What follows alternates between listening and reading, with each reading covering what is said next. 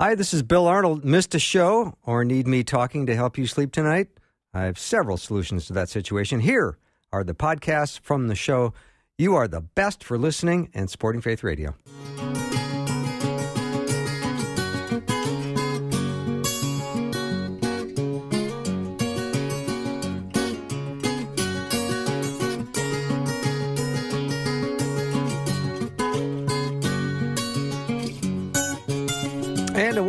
To Afternoons with me. I'm Bill Arnold. Happy Monday. You know I love Mondays, and why not? It's going to be a great week here at Faith Radio, and I'm looking forward to the time that I get to spend with you.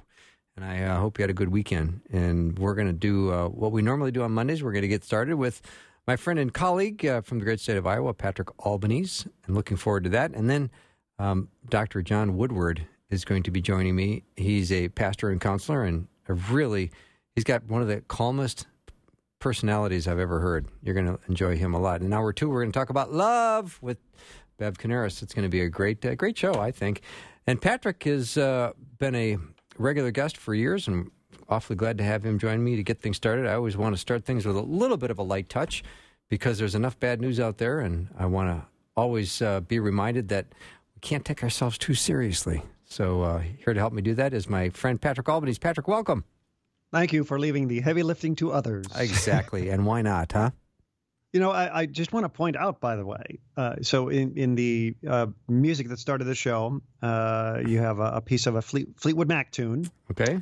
Uh, from the album Rumours, mm-hmm. which you probably owned. Everybody I owned. I did, yes. Did you know that that album, which was released in 1977, is currently for the first half of the year 2020 the number five best-selling rock album. Oh, you're kidding! I did not know that. Wow. Yeah. In fact, if you look at the top five albums, Queen's greatest hits from '81, uh, an Elton John album from 2017 that I never heard of. yeah. Uh, Creedence Clearwater Revival's Chronicle from 76, Journey's greatest hits from 88. So four of the five top-selling rock albums of 2020 were made prior to 1981. That's crazy. Now, I, I, have a feeling that my opening music has catapulted that album back into the spotlight. That'd just be my guess. That is, I, I was actually going to mention that that might be why. And long, if I were you, I'd be looking for a little royalty check. Or, or no lawsuits from them. So one or the other. there's fair use, isn't there? I, there's definitely fair use, yeah. You sound like you're in a good mood today. I'm in a very good mood. And uh, why not? You know, I was thinking of the fact that baseball is going to be starting again in a couple of weeks, which I'm looking forward to. I think yeah. it's the July 25th, and you know, every kid I drove by a Weber Park where I played baseball as a kid over the weekend, and kind of looked at that field and thought, boy, there was a lot of fun times out there. You ride your bike down there as a kid, and I know your your experiences in baseball were not quite as memorable, were they? Well, I know now. Well, they were memorable. I mean, I first off, I loved baseball, and uh, uh, and I think I don't know if I've told the story, but uh, the Chicago Cubs. I was I grew up in the Chicago area. They had a, a shortstop in the late '60s, early '70s named Don Kessinger. My dad was his accountant. Oh, cool. And they also had a uh, swing uh, player, Paul Popovich, would play short and sometimes second base. And uh, one day, and so my dad was taking on Paul Popovich as a client. And one day, Don Kessinger and Paul Popovich came to my house and we're in my backyard. We're playing jarts, which are illegal now. I know they are. but you know, I mean, come on, you got to figure those guys got pretty good aim. And my friends are gathered around and thinking, "What is going on?"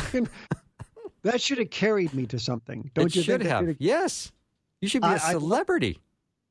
I loved baseball, and I think I told you a couple of weeks ago that in one summer in wiffle ball, I single handedly broke Hank Aaron's lifetime home run record just in one summer. So uh, I thought, uh, gosh, when my mom said, Would you like to do Little League? I was like, You know, you let them know who's coming. you let them know. You let them know who's coming. Remember, you tell, turn your phone off for these. You know, it's the funniest thing. I did turn it off. Okay, well, it just rang. And it rang anyway. I know. How mm-hmm. about that? Right. Somebody wants to get a hold of me. So uh, I sign up for Little League, and I I, I get the remember the, remember the I don't know if you remember the uniforms back then. They were very they were like canvas, and uh, they were very heavy to wear. And uh, you thought to yourself, "Gosh, this isn't kind of that light, airy thing that the professionals wear." And then you realize that it's protective gear, because when you have uh, a 10 year old kid throwing a baseball at about 60 miles an hour at another kid. Turns out they don't have very good control, very right. good aim. So right. I, I played, I, I did it one summer. As much as I loved baseball, and I loved baseball, I studied it. I went to the library, got books on everything about baseball, and I couldn't wait to play. I lasted one one summer. It was a humbling experience. I mean, I got hit by the ball more times than I actually hit the ball. something, something. I was just a target. I didn't even think it was till high school that the indentations from the stitching faded from my mid and upper back. You know that marks. Oh yeah. I just had those perpetual marks on my back. You know, if I went to the pool, people say, "What is that?" I go, "It's baseball stitching." uh, in fact, you know, most of the time when I got, by the time I got to first base, I was pretty much out of breath, not from running fast, but just because I'd had the wind knocked out of me. you poor kid. it was, and, and, and it, because of my size, I managed to get walked a lot. So I either got hit by the ball or I, I got walked a lot. I was kind of a small guy. Um, you know, I, I struck out a lot. Um, not necessarily because I couldn't make contact with the ball, but mostly because I just wanted to get it over with safely as possible. Your turn at bat? My turn at bat. I think one time the umpire, you know, yells out strike one. I turn to him. I go, "Are you sure you don't mean strike two? Because it's really hard to keep track. That might have been strike two. I'll go with strike three. If that works for you, I'll just go sit down right now. I haven't been hit yet. it was so. Uh, I did uh, in the entire season. I played right field, and we all know what it means when you play right field. Yeah. Uh, I was lucky enough to have a coach that insisted that every kid play every game but it didn't necessarily mean that he had faith that you were any good. so, you know, when he put you in right field with a team of three other guys, three guys covering right field is a pretty, it's pretty much a testament to I was not that great of a player. But uh, I, I, did hit a couple of singles, and uh, I actually in one game I hit a double. And uh, uh if you ever got an extra base hit, it made the paper. Wow. Uh, mine was actually listed under oddities. So uh, but I was, I would say, easily, I ended up on base at least half the times I went to bat. I either walked, got hit, um, or I actually managed to hit a little dribbler, and I was a, a pretty fast runner actually. Uh, and I almost every time I, if I got on base, I scored pretty much. I would make it around the bases, and uh, now I was a pretty fast runner getting to first, just uh, because that was I was motivated. My motivation in getting around the bases was not speed, it was just survival. Because it turns out that the only kids with less ball control than the kids that are on the pitcher mound are the first and second baseman when they get you in rundown. Those guys would just land another ball right next to the welt mark from bat. So uh, we I lasted the one season. I uh, we were a pretty terrible team. I think we won two games out of a 300 some odd game season is what it felt like. And one of the two wins, we really did only win two games. One of them was the game I hit the double. So I, I took the credit for that particular win since they blamed me for all the other losses. But uh, what was really cool is we had the coach that insisted that every kid play in, in every game. Uh, he didn't care about the one loss record. And uh, we got to go out for ice cream after every game, win, lose. Didn't matter. You got ice cream and you'd sit there in the ice cream parlor with your friends after a humiliating defeat. you know? And this yeah. is before they had mercy rules. They just let the other kids run up the score. And if you've ever seen a comma in a baseball score, that was most likely one of the games I played. it just it took a week to finish those games. Those kids were amazing, yeah. but uh, it was still worth it because the camaraderie of sitting around having ice cream, whether you won or lost, and having a coach that said, "Everybody played. You guys have fun today. Great. See you next week." Yeah, yeah, that makes it uh, makes it awfully memorable that that you um, survived and you can tell the story today. So that I appreciate that. Still a bit bruised. Yeah. So you ventured back into the movie theaters this weekend. Uh, we did the so the local movie theater. Uh, there's no no new releases out, but they're showing a bunch of they're showing Ghostbusters and Back to the Future, and some of the Batman movies and uh, it's five dollars for adults, three dollars for kids. It's a dine-in theater as well. Oh so wow! They'll, they'll bring you food to the table, and there it's pretty good food. So, uh, you know, the kids have been cooped up since March. And we started to see, you know, a lot of uh, snippiness. Uh, not between them, mostly between us. we have got to get them out of the house. Yeah. And uh, they were saying, we, you know, we don't want to go to a movie. We, do, we don't want to go to a movie. And, and, and that was actually my fear is that they're starting to get so used to being home, they don't want to go anywhere now. Ooh, yeah, that's a concern. It was, and so we said, "Well, you're we, are taking you. You're going." And uh, we went, and we had a wonderful oh, good. time. Good. There were only about eight people in the movie theater. Well. Uh, we took them to the zoo today, uh, which just says, "Let's get out of the house. Let's just get out of the house." We have a, a you know, one of these family memberships that Grandma bought, so we can go anytime we want for free. And the change in their attitudes, getting them out of the house just for a one hour trip to the zoo. You know, I mean, we've been there enough times where they're on a first name basis with most of the animals. but, uh, it's, uh, I, I did find out this week that our school is going to allow parents to choose about, you know, having their kids come back. They can stay at home and learn, or they can come in with mitigate, mitigation strategies. Uh, and they polled the the parents, uh, and the parents overwhelmingly said, I, I feel comfortable that you guys will do the right thing. We can bring our kids to the school. Yeah. I think I sent you a video too of five top pediatricians being asked. This was on MSNBC. Yeah, I think we'll play that when we come back from the break. Patrick Albanese yeah. is my guest. We'll take a little break. We'll be right back.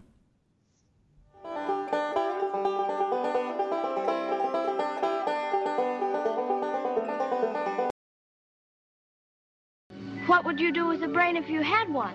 Do? Why, if I had a brain, I could... I could while away the hours, conferring with the flowers, consulting with the rain. And my head I'd be scratching while my thoughts were busy hatching if I only had a brain. I'd unravel every riddle for any individual in trouble or in pain with the thoughts you'd be thinking you could be another Lincoln if you only had a brain. Welcome back to the show. It's the walk up music for Patrick Albanese. And I think we're going to dig up that clip. I don't know, Rebecca, did you find it or not? I think we did. I guess not. We're going to keep looking for it, but uh, yep. it's a great uh, clip of about five pediatricians, top doctors saying, I don't know, I'd put my kids back in school in a heartbeat. And yeah. I think the host from M- MSNBC seemed a little bit confused by that idea. It was so funny. His, his final thing was like, huh? The hell said yes. no.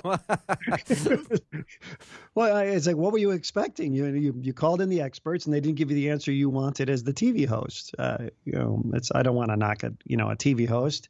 Why, I've been there. I delivered the traffic for one whole year, and uh, I I think people made it to work on time. I'm not entirely certain. Yeah. Well, you sent me something else too. I thought was interesting, and that was about the antibody test and having antibodies to the virus that causes COVID.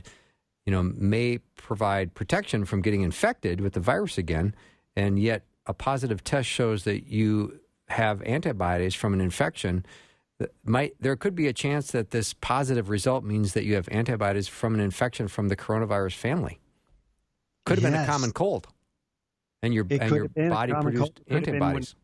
or, or the previous COVIDs, because they're you know that's they're not necessarily separating everything out, and um, I mean you know it's it's at a time when they you keep seeing this, you know, trust the experts, trust the experts. It's like I really want to, but the experts have me confused, and I would be okay with that if they would say, okay, here's the thing. When we told you this in March, this is what we were wrong about. Uh, you know, we've the, the, the face mask controversy has gone all over the place. And then, you know, there was a point where I think it was Dr. Fauci says, well, the reason why we told you that you didn't need to wear a face mask is we were trying to save them for the medical professionals. It's like, wait, wait, wait, wait, wait a second. Hang on. I do need to understand this. Just so I'm clear, you're saying that you didn't want me to use face masks to buy them to keep so that the medical professionals would have them. So, in other words, you put my life at risk if what you're saying now is true, or is what you're saying now not true? Because I'm confused and I need clarity on these kind of things, and and that's that's kind of been I would say my biggest gripe is uh, you say, well, hang on a second. You know, you, you said that, I mean, back in February, I think you said, look, just give us 15 days to flatten the curve. That's it. We're just going to lock down for 15 days. Mm-hmm.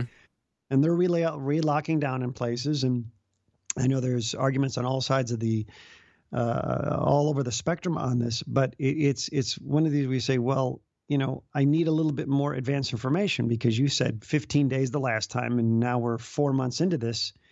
So, how long do we need to wear masks? How long for this lockdown? I mean, give us an idea of what the goal is here. Do you think you can completely outrun the virus, eliminate the virus? I know you want to flatten the curve, not overwhelm the hospitals, but I, I think that's why people are getting frustrated. Is it's like, well, you know, give us an idea when things end, and please don't say the day after the election because that would be mm-hmm. very disturbing.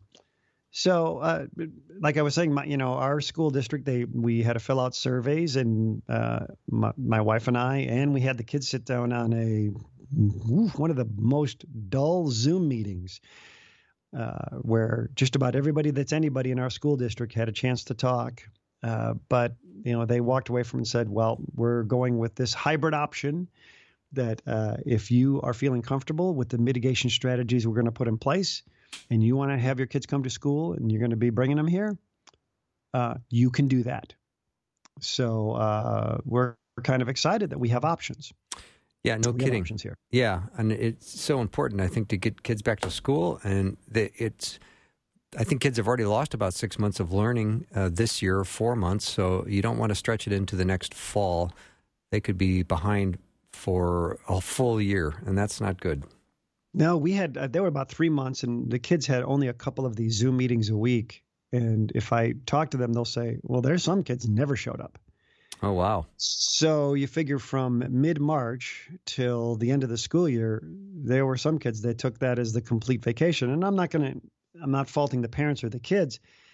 It's hard. I mean, my kids were getting frustrated with it. There's like, I, what, is the point of this? Like, Mhm. let's just do, let's just do the meeting. Let's you know see what you know we're doing reading today. Let's do the read along. Let's do some math. Let's do some science. A little bit is better than nothing but uh, I could see their frustration and I could see them getting to the point where they said, I can't keep doing this. Yeah, And they miss their friends, of course. Of course So, they do. uh, and Yeah, parents parents you know also need to get back to work and you know school is not only the place where they go for education but it's also a daycare yeah, it's, well, it's certainly, uh, you know, it's so funny. i, I don't For mean a years- daycare i mean it's when you're in school you're being cared for You're being well, yeah. It, well, you, you have a play. Yeah, you we have a disrupted system now. If we don't, if people don't know where their kids are going to be, and you can't put them in daycare.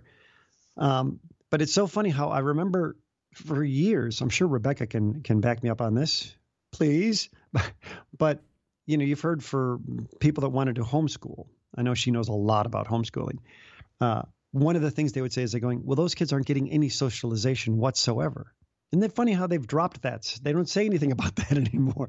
yeah They just go, kids don't even need to be in the schools. So um, I, I worry because I, I, I definitely see the socialization as a huge part of it.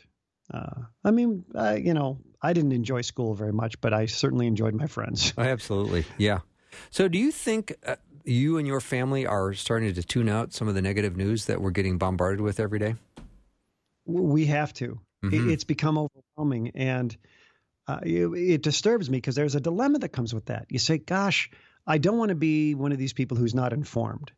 But I, I can't visit social media anymore because it's just a bunch of name calling. Uh, as you know, you know, uh, one of the things I always say about Facebook is it allows you to, you know, reconnect with friends you haven't spoken to in years to replace the friends you aren't speaking to now. mm-hmm. And uh, uh, but people are starting to run out of those. They'll say, "Oh, look, I haven't spoken to Joe here in 32 years," and then they go to Joe's timeline and say, "I can't be friends with him." So uh, you know, and I'm seeing things all over social media where people are saying, "Well, I disowned my son because you know he's a Trump voter," or or vice versa. I said, "Well, let's not do this to each other." yeah You know, we're we're we're we're feeding the wrong beast. mm-hmm.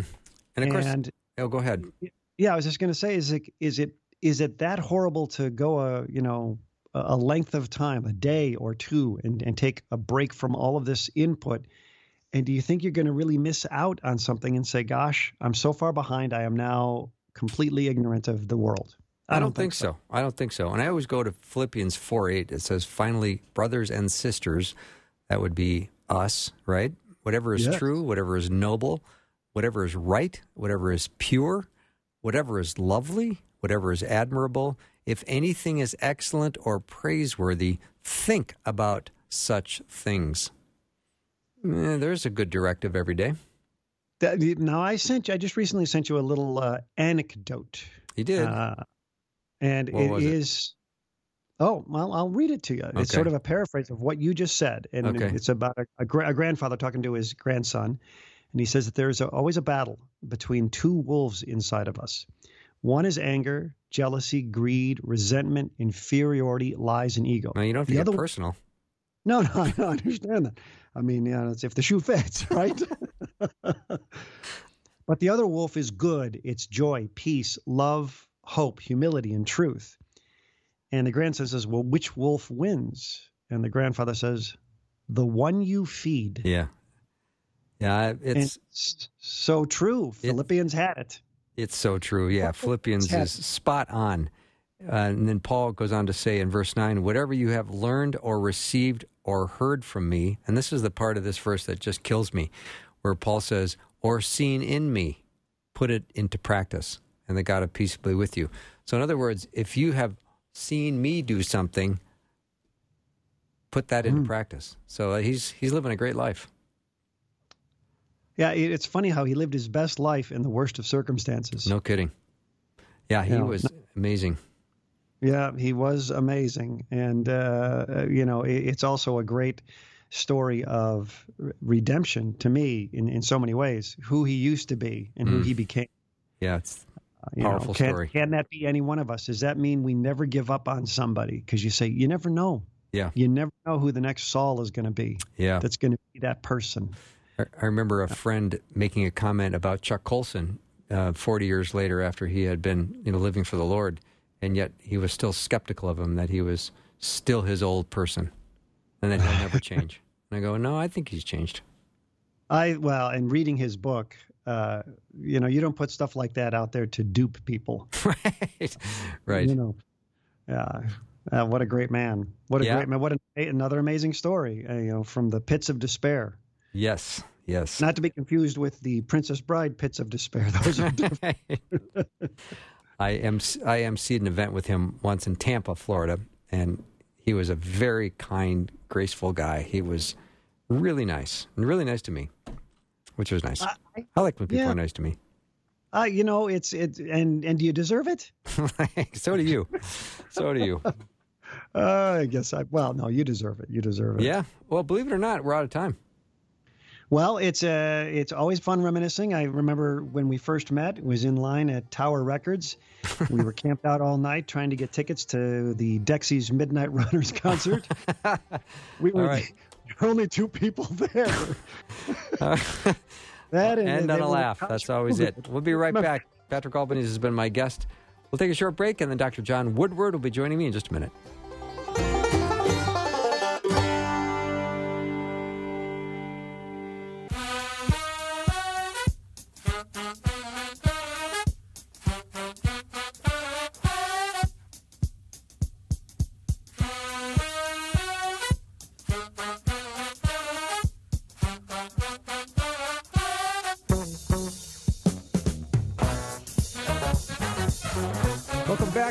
Show. Always glad to talk to Dr. John Woodward. He's the director of counseling and training at uh, Grace Fellowship International. And since 1970, they have been helping disciplers to live victoriously, disciple strategically, and counsel effectively. What's not to like about this organization and my guest, Dr. John Woodward? John, welcome to the show. Thank you for inviting me back, Bill. Good to be with you. You kidding me? I love your miss- your mission, and I love what you do, and I love your your heart and passion for the Lord. So, I'm we're the lucky ones today, John. And it's certainly a, a mission that's more urgently needed than ever, isn't it, Bill? Amen. I mean, even with what's going on in the world right now, I can imagine that some of the people coming knocking on your door for discipleship and counseling have are dealing with anxiety and, and fear and maybe even some panic attacks. Which is very sad, but true. And it's uh, something that's coming to us much more this year because of the coronavirus um, epidemic, the economic effects of that, and the unrest in our society. Um, but one of our privileges, Bill, is to offer hope that there are biblical solutions that are grace oriented and really effective. Those are the ones, John, I am most interested in hearing about because those are the ones that are true and that give life and give it abundantly. So let's talk about one of those. Maybe there would be a, a passage from Scripture you could share with us today and do a little bit of teaching. I'd love that. Well, um, one of the themes related to helping people, Bill, is the issue of wisdom. Um, there's a passage in James that contrasts uh, the wisdom of a secular society trying to figure out what the problem is and how to get solutions with uh, biblical wisdom. And if I can just read that to our listeners, this from the book of James, chapter 3. It says, Who is wise and understanding among you? Let him show by good conduct that his works are done in the meekness of wisdom. But if you have bitter envy and self seeking in your hearts, do not boast and lie against the truth. This wisdom does not descend from above, but is earthly, sensual, demonic. For where envy and self seeking exist, confusion and everything are there. That sounds like a pretty negative it scenario, does. doesn't it, Bill? Yeah, yeah, it does. It kind of sounds like uh, the news reports that we see too often. no kidding. Um, people can be experts on sociology and uh, politics, but um, is there truth that can be applied to these situations to, to actually bring about change? Um, the passage goes on to say, But the wisdom that is from above is first pure, then peaceable, gentle, willing to yield, full of mercy and good fruits, without partiality and without hypocrisy. Now the fruit of righteousness is sown in peace by those who make peace. Sounds like that's a solution that can really help us individually in our families and in our society. If society would be interested in accepting it and embracing it, yes. Uh, personally, we can do something about that today, which is exciting. It is indeed. So, when we talk about offering these solutions, Bill, we have people um, contacting us that are struggling with things like uh, chronic fear. Um, sometimes they'll have a panic attack, they'll go to the hospital, and uh, they assume they're having a heart attack or, or some other thing that's primarily physical. And then the doctor does a series of tests and they say, We can't find any medical reason uh, for this, so it, it, must be due to, uh, to emotions. And our, our counselees that call us are quite shocked that physical symptoms could be that severe and yet be generated by cumulative anxiety and stress. But that is indeed what's happening. Many of them have turned to other ways of trying to get therapy and are not satisfied um, that they haven't found the solutions that are really giving lasting change. And so then we get the privilege of opening the scriptures and and allowing um, the Lord's wisdom uh, to shine in like like a beam of light shining through the darkness to give them hope and direction. And we get the privilege of walking with them and uh, letting God do the changing, and we get to facilitate and offer them support on the journey.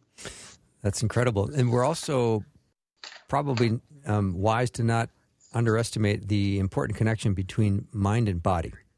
That's that's so true, and especially when someone is having these kind of physical symptoms, racing heartbeat, um, headache, high blood pressure, and and uh, yes, they're they they are real physical symptoms. They're not imagining them, but often they are generated by emotional and mental turmoil uh, where the person's natural resources are being overwhelmed.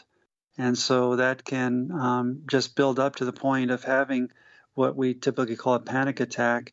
And usually that's a tipping point, Bill, for them to call and, and actually ask for some intentional counseling process. And we um, invite them to explain to us what the context is of their life, we put that in perspective in terms of their upbringing, and uh, and then show them that there are uh, spiritual solutions that uh, can help them meet these needs, not just by helping them cope a little bit more effectively, you know, with a positive thinking or or some other uh, strategy, but actually to learn a whole new approach um, to living life and living the Christian life, which is living out of a their new identity, which can come through a personal relationship with God through Jesus Christ. Mm-hmm. And John, I would imagine we we all need to give ourselves a measure of grace because a lot of the times this doesn't happen overnight, does it? It is a process, Mhm. and uh, um, we have a number of folks that have been watching one of our friends' uh, testimonial videos on YouTube, and his name is Aaron Kim, K I M. Uh, has several thousand people watching his uh, testimonies, and um, as we had the privilege of walking with Aaron through this, it was several months before he had his breakthrough. He had been in a mental hospital. He had tried various forms of therapy. He's a we call it a PK, right? A pastor's kid, a worship leader. So he's very devout, but also had um, suicidal uh, depression and anxiety and insomnia. And people are seeing Aaron Kim's video and getting new hope. So as we walk with them, as you said, Bill, we need to give ourselves a measure of grace. It is a process. Um, we help people identify that um, it's wise to go below the symptoms to see that there are root issues. Often it has to do with rejection. Um, and uh, maybe sometimes abandonment or abuse or trauma in a person's life, and they've learned to kind of stuff that down and try to cope with life and put on a brave face and do the best they can. But then, as um, the stress builds up in their life, as maybe relationships collapse or they lose their job, then their ability to cope uh, is no longer able to keep those things suppressed, and then it, it becomes a crisis. But we believe a crisis can also be an opportunity. When John, I think of some of the the rhythms of life for people. They've got a job that they enjoy going to. Maybe that has gone away. Maybe their uh, place of worship they can't go to right now, obviously because they cannot. Uh, it's they're not allowed to. So they're missing contact. They're missing, you know, maybe a half a dozen hugs from people on a on, on a typical Sunday, where they're feeling that much more isolated and withdrawn. And, and you know, sometimes you just need arms around you, even if it's just a you know a hug from a a, a loved one at church. hmm Yes, there's the spiritual resources that we emphasize, but then it's those spiritual resources through uh, loving friends, um, especially when we're talking about Christian fellowship, but certainly the value of social support, friendships. Um, we are members of one another, the Bible says, in the Christian family, and that should be demonstrated. So, certainly, the rhythms of life, uh, um, this time of isolation can often bring people a sense of loneliness and uh, depression sets in. Just today, Bill, a, a card came in the mail to me from a senior citizen in uh, Missouri, and she was discovering some of these truths about God's grace and what Jesus says in John chapter 15 that He is the true vine and believers uh, are like branches on that vine, and there's an organic connection. So just as the grapevine produces grapes through the branches, so God's Spirit through the believer can give us love and joy and peace and these other things. Uh, can I read you a line from her card? Oh, please. She says, um, I am thankful that her Heavenly Father is lifting those veils from my mind. She's talking about veils of, of, of ignorance, not knowing about how her past had affected her and how she learned to cope. He's lifting those veils from my mind, those old identity messages from my past, and assisting me to view from His lens, His Word, who I really am in Christ. I am complete in Him who is the head of all principality and power. There she's quoting from Colossians chapter 2, verse 10. But uh, that's a pattern, Bill, of seeing that when people discover a new dimension of uh, what it means to be identified with Christ and the cross, and to, to yield to the Lord and to trust Him to be their resource for living, that um, the anxiety um, shifts to peace, the depression shifts to joy, um, the discouragement um, shifts to hope. And we believe that um, offering people faith based solutions is a real adventure and a great privilege. This is probably kind of ties into this what you just read coming from this uh, person. But what about Christians uh, that still are really have anxiety issues? And look at we're reading the Word, we're praying, yet we still have these emotions and this imbalance. What is the next Mhm. step we should be taking? Well, I think um, during my years as a pastor, what I noticed that typically what we would do uh, to try to help someone, like a listener who may feel exactly as you just described, we can point them to verses like Philippians 4, uh, verses 6 and 7 Be anxious for nothing, but in everything by prayer and supplication with thanksgiving, let your requests be made known unto God. And the peace of God, which surpasses all understanding, will guard your hearts and minds through Christ Jesus. And in some cases, Bill, that's enough to give someone that lift, that encouragement. But sometimes there there is a deeper rooted issue. Here at Grace Fellowship, we call it the self life, which is another way to define flesh. The Bible says we have this inner struggle where the flesh and the spirit of God in us are kind of in conflict. And sometimes we think that that's just uh, real obvious sin problems, but often that even can be a self righteous kind of uh, condition. Remember in Philippians chapter 3, Paul lists his credentials where he had all kinds of um, commitment to please God and to be very religious.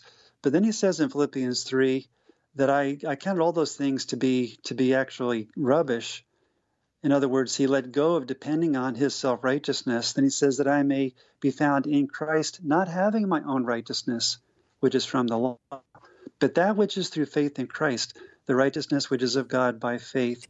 So, Bill, we want to help someone have a deeper, what Chuck Swindoll used to call a grace awakening, to see that that we're not only forgiven when we receive Jesus as our Savior, but we're given a gift of acceptance, a gift of righteousness.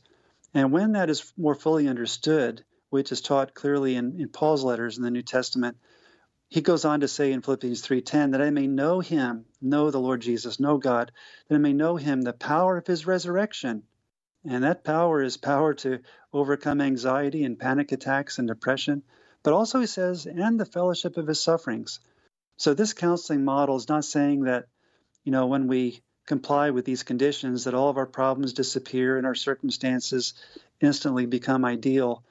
Uh, in the New Testament, we have a very realistic picture, don't we? Where our Lord says, In this world you have tribulation, but be of good cheer. I have overcome the world. John, I understand why you are such a great counselor. You've got this incredibly calming spirit, and yet you just give so much beautiful scripture, which is what brings people life and brings it uh, abundantly. So let me take a short break. Dr. John Woodward is my guest. Uh, he's the Director of Counseling and Training at Grace Fellowship International. You can go to gracefellowshipinternational.com to learn more about John. And we'll take a short break and be right back.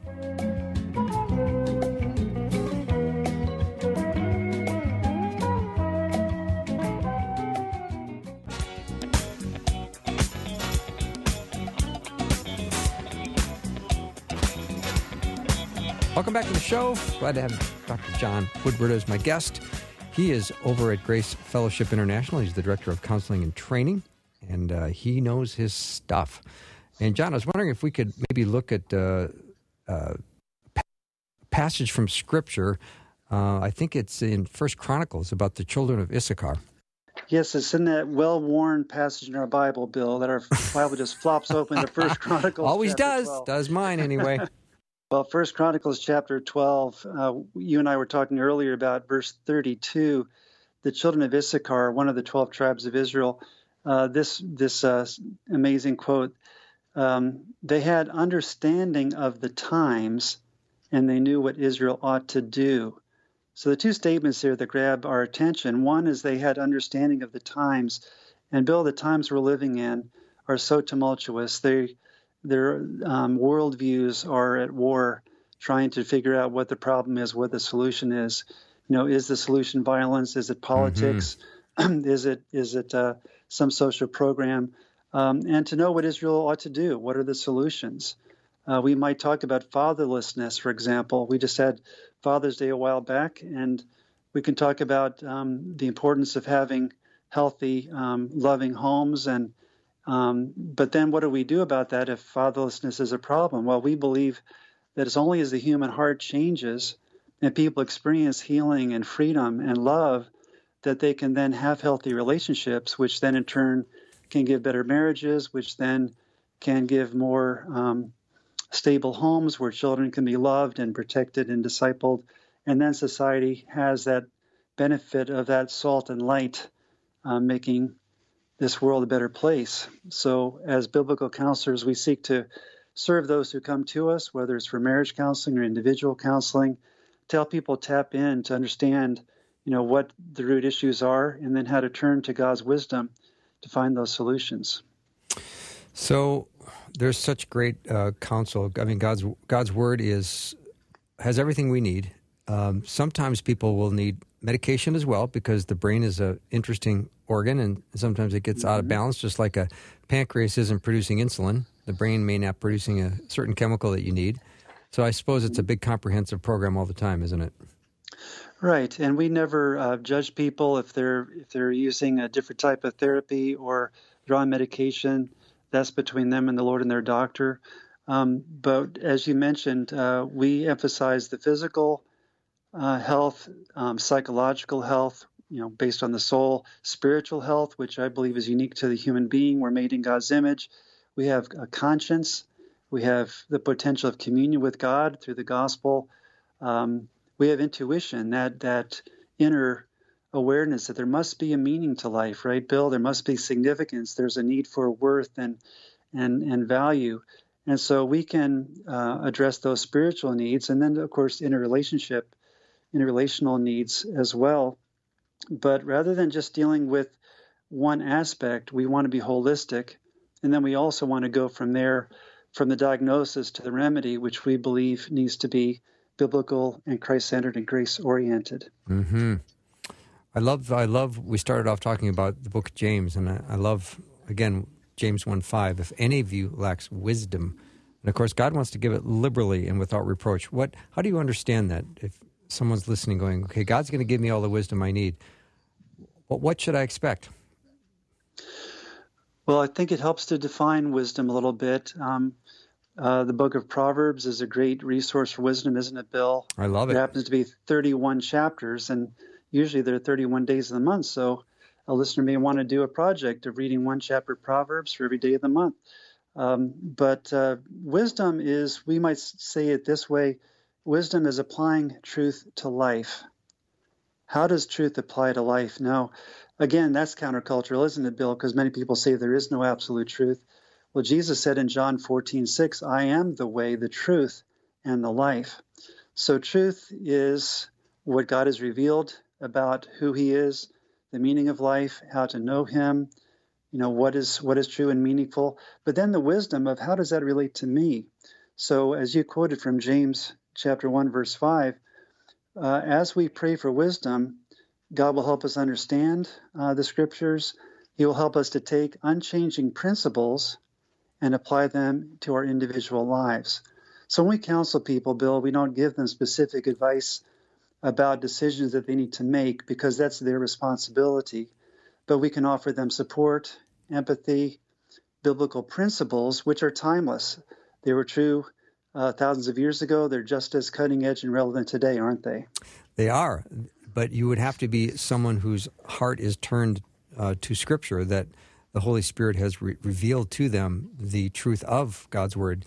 There was a survey recently, John, that said 93% of all people believe a God exists, but only 73% believe in absolute truth. So I think the narrative out there is. Uh, well, you can maybe go through the buffet line of the Bible and decide what you want and what you don't want. That is uh, that is the case in terms of our culture, mm-hmm. but I think that's another reason why there's this ex- existential despair. People think, well, there, there is no truth. How can I get wisdom? How can I find out the meaning of life if what's true for you is different than what's true for me? So the traditional definition of truth of being that which corresponds to reality really resonates with what the Bible teaches when it says, Trust in the Lord with all your heart, lean not unto your own understanding, and all your ways acknowledge the Lord, and he will what?